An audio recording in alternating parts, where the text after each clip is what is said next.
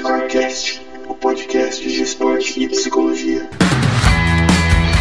Começando mais um Núcleo Scorecast diretamente do Cafofo do Núcleo Score em Ribeirão Preto, estado de São Paulo. Eu sou Ricardo Piccoli, na mesa redonda junto comigo, Vitor Cavalari. Fala, Vitor! Tamo aí na área e não tamo impedido. Sheila Casagrande. Fala galera, tudo bem com vocês? E diretamente de Uberlândia, Minas Gerais, via Hangouts, Igor Gomes. É aqui, sempre online com vocês. Maravilha, e hoje o tema é esporte, política e psicologia. Tema difícil, hein? Roda a vinheta!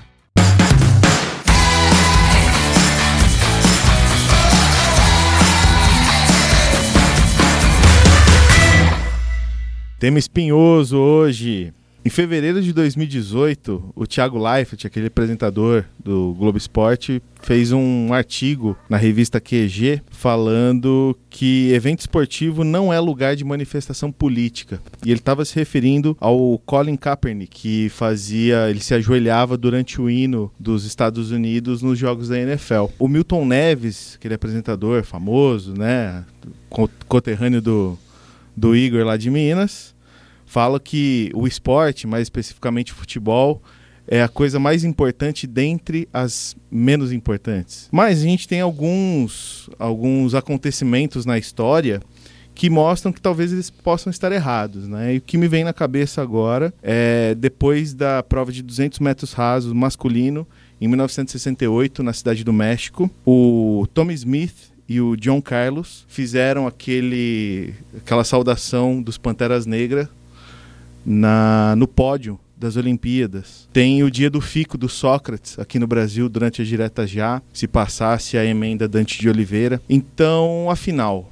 esporte e psicologia, esporte, política e psicologia se misturam? Cara, só dá, né? Acho que a gente tem que começar pelo, pelo fato de que a gente é um ser político, né? Então, a, a prática da psicologia ela é uma prática política. Tem gente que, quer, que ainda insiste em, em, em querer se abster disso, mas uh, se abster disso é um posicionamento político também. É, então acho que a gente não consegue é, admitir alguma prática né, dentro, dentro hoje, quando a gente está falando de psicologia, a gente tem né, um conselho, a gente tem é, um órgão que, que, que regulamenta, que, que fiscaliza, que, que orienta, a gente tem legislação para isso, a gente tem lei que, que, que é, nos resguarda né, como, como profissionais, a gente tem um código de ética, então o nosso fazer é um, não fazer político. E, e no esporte eu acho que, que talvez seja uma das, das ferramentas políticas talvez mais eficientes no Brasil. E que ela, ela e por ela ser eficiente, é, eu falo de eficiência porque parece que não é, né?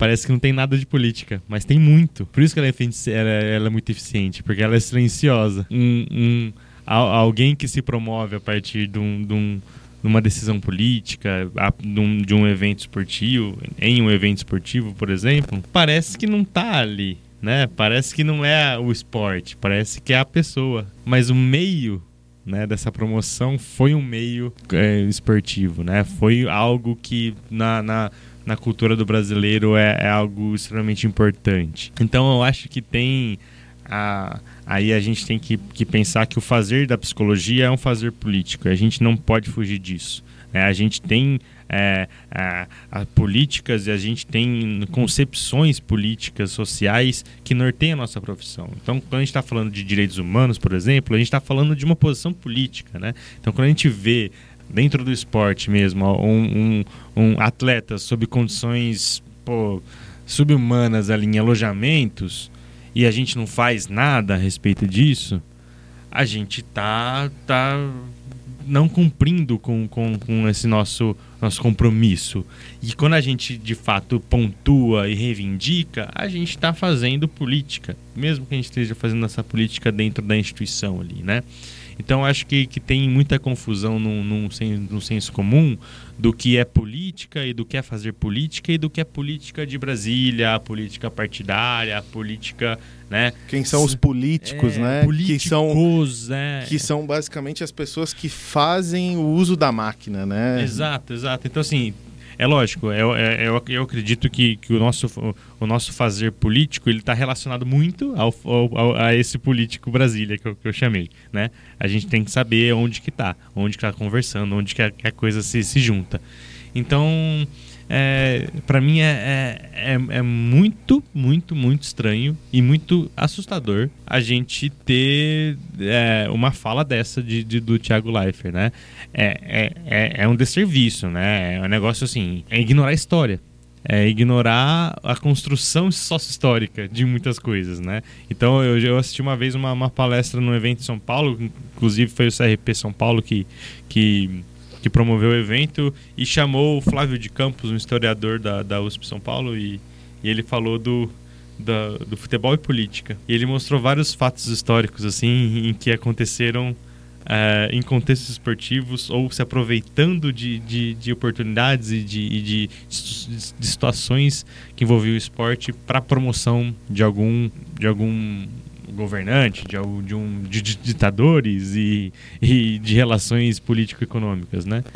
E assim, meu, se a gente for pensar na história, a gente tem muitos e muitos e muitos é, acontecimentos que mostram essa relação. Então tem que se misturar. Né? Eu acho que, que, que é uma coisa que, que não tem como desvincular, não. Pegando carona nesse seu comentário, tem um livro do Marcos Gutermann, que chama O Futebol Explica o Brasil. E ele traz alguns acontecimentos ou histórias, né, biografias de atletas uh, de futebol né, no Brasil que explicam muitas das condições né, e como isso está interligado. Né, como às vezes a gente acha que o, o esporte pode causar, mas enfim, existe uma, uma relação dialógica e dialética ali total né, do que acontece na sociedade e que muitas vezes é, é o que se mostra ali dentro de campo ou nas arquibancadas, né? O quanto a gente falou em algum momento sobre ah, paguei, eu pago o meu ingresso, então eu tenho o direito de xingar. Isso mostra muito de como a gente pensa enquanto sociedade, né? Se eu pagar, eu, posso, eu tô liberado para fazer o que eu quiser, Me, mesmo que isso implique no, no infringir os direitos humanos. Tem, tem várias histórias desse livro, né? Do Arthur Friedenreich, do Leônidas da Silva, entre, entre vários outros, né? E acho que é, é interessante a gente continuar nessa, nessa linha, né? Eu me lembro da época da Copa, 2014, aqui no Brasil, que o, o Pelé fez um vídeo. Aliás, não foi na Copa do Mundo, foi na Copa das Confederações, acho que o Pelé fez um vídeo com a camisa do Brasil, falando pro pessoal dar uma segurada nas manifestações, porque o que mais importava era a Copa, era o entretenimento. Né? Era o espetáculo, nada mais importava. Né? Então para com esse negócio de política, para com esse negócio de manifestação e vamos, vamos entre aspas, nos alienar. Cara, e aí, aí é engraçado, né? Se a gente pensa na filosofia política, né, dentro da perspectiva da filosofia, a, quando você estuda política, você está estudando a, a, relação entre a, a, convivência entre seres humanos, né, que é o esporte. Né? O que, que acontece dentro do, do esporte? Há ali uma divergência, são pessoas ambas querendo puxar o resultado para a sua equipe e que o esporte é, é, é, as regras do esporte, o próprio esporte é um excelente mediador para dizer o quanto evoluído está uma sociedade. Né? As Olimpíadas, nada mais, nada menos, surgem numa época de desenvolvimento intelectual da humanidade. Você vai buscar aí, olha, vamos filosofar várias vezes a respeito da, da, das relações políticas que você vai ter dentro do próprio esporte. Próprio fair play, né? se você for, viajar, você for caminhar dentro desse, desse, desse universo, campeonatos são organizados a partir de interesses locais de pequenos estados, grupos, confederações. Isso não é uma forma de fazer política.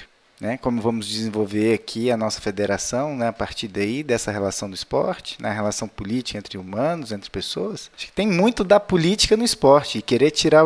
Né?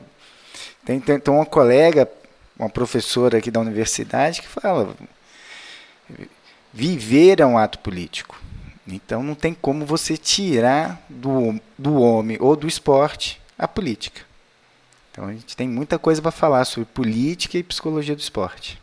Viver em sociedade é o ato político, né? Estar entre as pessoas e quando a gente está praticando uma modalidade esportiva, não deixa de ser um ato político.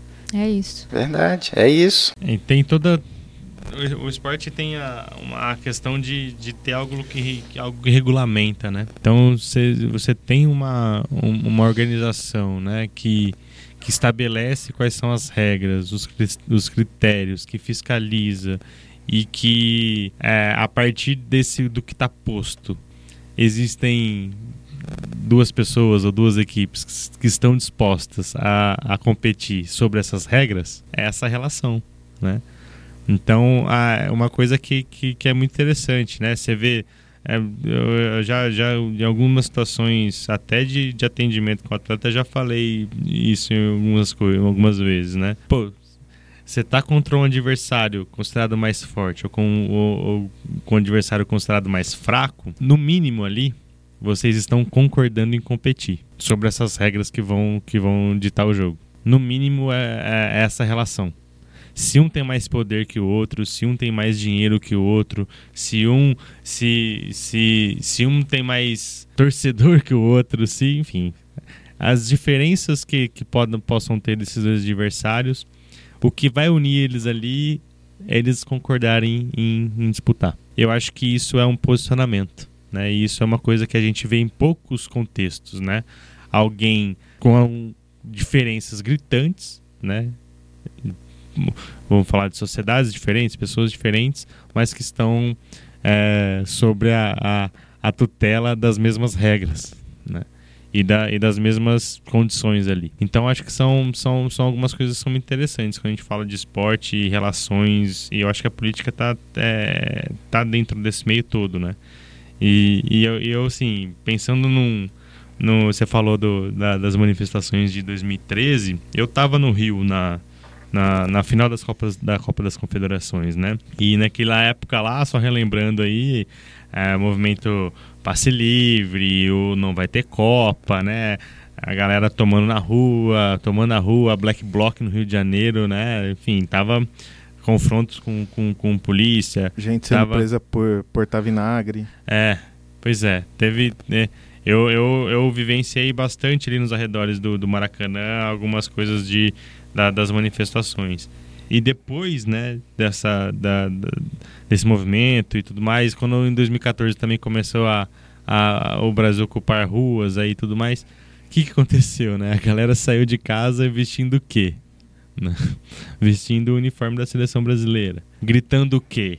É, eu sou brasileiro com muito orgulho, com muito amor, né? Que, que são que é um grito de arquibancada. Tem um, um- um- tem um, um, um- componente ali, né? Que, que por que que será, né? Que, que, que a gente se identifica dessa forma, né? Por que, que a gente vai vai trazer uma, uma um senso de, de vamos dizer patriotismo? A gente canta o que vem da arquibancada. Pô, isso é, isso é um- totalmente política, né? Pois, Vitão, cara, olha só, aí você falando 2014, 2015, há uns dias atrás, cara, tava vendo a reportagem aí do pessoal que saiu do Rio para ir ver a final da Libertadores, que eles foram de ônibus. E que no meio do caminho os caras não pararam, velho. Junto com os manifestantes no Chile, uma barricada. E você sabe qual foi a condição que os manifestantes pediram? Para liberar o ônibus, que a torcida descesse e gritassem com eles ali, tititi, lelele, tile, que também é um to- grito de torcida de arquibancada, né? O Chile estava tava passando aquele momento ali por uma situação mais complicada nas suas relações sociais de trabalho, e o pessoal estava ali, né, se identificando com a torcida do Flamengo que estava indo para ver o final do, do campeonato e a, e a reivindicação deles para liberar o ônibus né, da, barricada era essa. Essa a mesma manifestação que a gente teve aqui em 2014, 2015. E a gente não foge disso, não é uma coisa isolada nossa, né? mas, mas pegando esse gancho, né, não é uma coisa do brasileiro, né? É, é uma identificação que a gente vai ter com o esporte e as torcidas e essa relação mundo afora. Eu, eu me lembro, me lembrei de três coisas com, com o comentário de vocês. Primeiro, né, que a FIFA se orgulha de ter mais países, né, ou melhor, confederações de países é, do que a ONU, que são parte da FIFA, né, tem voto na FIFA. A segunda é, já que a gente comentou do Pelé, tem uma história dele na década de 60 que ele foi, na época o Santos fazia algumas excursões pelo mundo, né? Ele teve um jogo hum, eu não vou lembrar quais eram os países envolvidos, mas esse jogo parou uma guerra por um dia. Teve uma trégua para ter o jogo com o Pelé e depois eles voltaram a, a guerrear. E a terceira me lembrou o Invictus, o filme Invictus, que vem logo é de um campeonato mundial, se não me engano, 95, de, do, do Mundial de Rugby, que a África do Sul ganha, né? Bem no momento ali em que o Nelson Mandela vira presidente, pouco tempo depois do apartheid ter ter sido extinto naquele país e como aquela vitória, é, pelo menos é o que o filme mostra, a história mostra, foi algo que unificou o, o país em torno de uma coisa só, né? E que aquelas diferenças de cor de pele e de etnia talvez não fizessem sentido. Engraçado, você falou da FIFA. Eu lembrei também que uma das coisas que a galera pedia na época das manifestações no Brasil era eu quero alguma coisa padrão FIFA. Uhum. Né? Era, essa era, era a reivindicação do brasileiro, né? Eu quero uma política padrão FIFA. Mas eu acho que se a gente for pensar nos grandes eventos esportivos, né? Acho que a gente entra, entra nessa, nessa história de classes, de cores, quantos negros demoraram para participar dos grandes eventos, as mulheres participarem das Olimpíadas e, e, e, não só Olimpíadas, mas né, grandes competições, né? E se a gente começar a especificar por esportes, o quanto eles demoraram para participar, né, de, de esportes mais específicos, né? Então faz todo sentido. E elitizados, né? E, exato, e elitizados, é. Quando eu falo especificar, seria nesse sentido, né? Pegar os elitizados e começar a especificar. Quando você falou no Invictus, eu comecei a lembrar de vários esportes, né? Que, que excluíam os menos, menos favorecidos, porque só a elite podia participar, né? Para usar o exemplo. Os brancos já... poderiam participar. Isso, para usar o exemplo que eu já comentei aqui do, do Arthur Friedenreich né, que talvez tenha sido o primeiro, primeiro ídolo do futebol brasileiro, né, filho de um alemão com uma negra, é, negro de olhos claros, com cabelo castanho e que era obrigado a entrar pelos fundos do Pinheiros, do, de, enfim, dos clubes à época e que era obrigado a passar pó de arroz no rosto para entrar. Né? Acho que tem, tem, tem esse reflexo aí da, do que a gente vivia na sociedade. A gente ainda, ainda vive, né? ainda tem muita, muito ainda o que se falar sobre isso, muito ainda o que se mudar, mas é um reflexo total de como era a segregação aqui. Né? A gente não precisou de um apartheid. Não, não precisa. Você estava falando que por causa de um jogo, um país parou uma guerra. Né? E aqui, aqui em Minas a gente tem um exemplo de um clube que o Pelé veio visitar na década de 70, já final da década de 70, e que ele não foi permitido entrar. É, acho que tem é, o, o esporte como, como um, uma ferramenta política é, tá, tá muito é muito é muito clássico, né? A gente pensar na, na seleção de 70, né? No, que era a gente vendo uma, na, na ditadura militar, o Médici presidente né, na, na, na, na época e quanto que, que, é, que as músicas né, do, da Copa do Mundo eram músicas totalmente eufanistas, né, para de fato elevar, né, o, o, o, patriotismo nacional, de soberania e tudo mais. Então, assim, é, isso são, são coisas que, que né, a gente está vendo o, o, o, presidente atual vestindo várias camisas de clubes de futebol, né, indo é, nas, nas cerimônias de premiação, né, o que, que isso representa, né? É, eu acho que é, que é uma coisa que também pro, pro, galera é muito, muito conveniente, né? Ah, se, se quem está lá dando a medalha é o cara que eu, que eu apoio, que eu gosto, ele pode, eu bato palma. Se é o cara que eu não gosto, eu xingo o que ele está fazendo lá. E vai, vai acontecendo isso. E a galera só o xingar e vaiar, o xingar, vaiar, o aplaudir, tá, é uma manifestação, mas será que a galera tá pensando no que isso significa de fato? Será que tá, que tá pensando nas entrelinhas, o que, que significa tudo isso, né? Será que, que a gente vê é, um, um, um um pedido vindo de um gabinete de cortesias para um jogo, o que, que será isso? É, alguém usufruindo do poder para estar tá ali, para não estar, tá, para mandar ou desmandar naquele evento, naquele, naquele universo ali que tem um milhão de eleitores ali para ele? É, o que, que significa o Gabigol?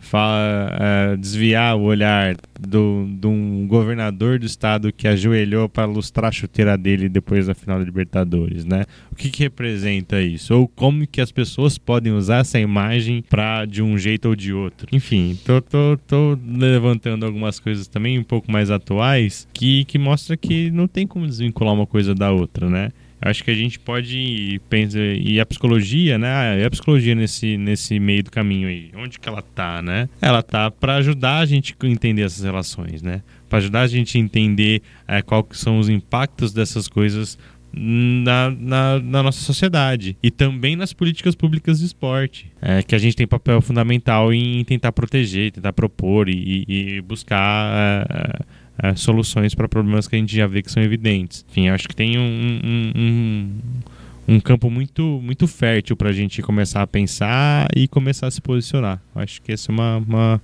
é uma necessidade. Um posicionamento é uma necessidade. É, a gente vai ter muita coisa para falar de política, esporte, psicologia do esporte. Não tem para onde a gente correr desse assunto. Eu acho que a gente vai estar tá sempre esbarrando nesse assunto, né? Que logo, logo a gente vai estar tá falando realmente aí do impacto das políticas públicas no desenvolvimento esportivo nacional, né, nas políticas públicas para algumas categorias, para, para algumas faixas etárias, os investimentos públicos no esporte. Daqui a pouco a gente vai falar de Olimpíada e a forma como o Brasil trata os seus atletas olímpicos, né?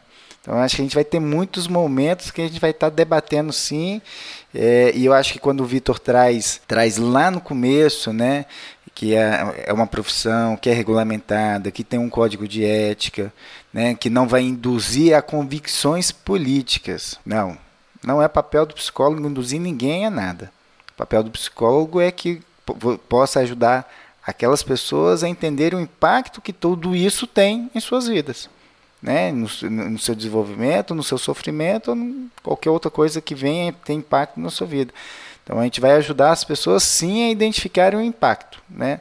E aí dentro de um código de ética, né? Trabalhando em prol e em benefício aí dos nossos atletas. Então a gente vai ter muita coisa para falar ainda sobre política e esporte. Isso faz parte do nosso dia a dia, né? Tá tudo muito entrelaçado. Não tem como fazer uma coisa específica e um podcast só. a gente vai falar sobre isso, acho que ao longo Nossa, de muito. A gente vai ficar aqui por horas e horas. Vai me lembrar o colega do, do, do Ricardo, que ficou oito horas assistindo podcast. É. A gente vai ficar aqui oito horas e não vai dar conta de chegar no, no milésimo do que a gente tem para falar. Não vai chegar em lugar nenhum. É, tem muita coisa. Não, não vai né? Porque realmente é, é algo que tá, é, se, se, mistura na essência do, do esporte de qualquer profissão. Então, ainda pegando um pouquinho também de carona para falar, né? Acho que é, é, interessante a gente falar da, da década esportiva que a gente viveu aqui no país há, há pouco tempo, né? Começando ali com, com os Jogos Pan-Americanos em 2007 no Rio de Janeiro, encerrando 2016 também no Rio de Janeiro com as Olimpíadas, né? E nesse meio tempo, Copa das Confederações, Copa do Mundo, mundiais de várias modalidades, né? E o quanto não não não, não se foi beneficiado, né? Os atores políticos não foram beneficiados por conta uh, das instalações, uh, das inaugurações, do, das próprias conquistas que ali tiveram, né? Ainda que a gente talvez lembre das vaias que na época, por exemplo, o, o presidente da, da, época era o Lula, no Pan-Americano sofreu uma vaia, a Dilma, tanto na, na Copa das Confederações quanto na, na, Copa do Mundo, né? Mas o quanto outros atores políticos não, não, não se locupetaram, né? Para não, não falar que eles roubaram, mas o quanto eles ganharam de capital político mesmo, por conta de todas as obras, né? Por conta desse clima aí de que a gente tinha que melhorar as coisas pensando nesses eventos. Legado. Né? É o famoso legado da Copa e o legado das Olimpíadas. Elefantes brancos espalhados pelo Brasil inteiro. Teve legado? Se você acha que teve, manda no e-mail que a gente está procurando aqui, nucleoscorecast.nucleoscore.com.br. Tem, tem alguns legados aí, cara, dá para peneirar. alguns perdidos. Pega a lupa. Pega a lupa pra gente procurar isso aí, cara. Tem um, um exemplo de um legado que não foi o brasileiro, né? Foi o alemão. e não foi o 7x1. Porque o 7x1 foi um baita de um legado pra nós, né? Não foi o 7x1, mas foi a Alemanha investindo no- em, em várias coisas aqui no Brasil pela participação na Copa e uma delas ficou, né? Que é o, que é o treino social. O que, que é o treino social, Vitor? O treino social é uma, é uma metodologia de esporte para desenvolvimento que é bastante interessante. É um modo de pensar bem legal, de desenvolvimento das habilidades motoras, das, das competências técnicas, físicas, é, é, táticas do, do futebol, principalmente, né? Mas, sobretudo, a, o desenvolvimento de competências socioemocionais, né? De crianças e adolescentes. É uma- um modelo bem legal. Fruto é, da cooperação Brasil-Alemanha pós Copa de 2014. Então descobrimos que fazer política não é só em ano de Copa com o nosso voto, ano de Copa e Olimpíada. Se você gostou, tem sugestões, críticas, elogios, mande e-mail pra gente, nucleoscorecast.nucleoscore.com.br Nos sigam nas redes sociais, Facebook, Twitter e Instagram. Vitor, aquele abraço. Buenas, até a próxima. Sheila, até a próxima. Tchau, galera. Igor, Valeu. Até o próximo episódio, Natal. e é isso aí. Valeu!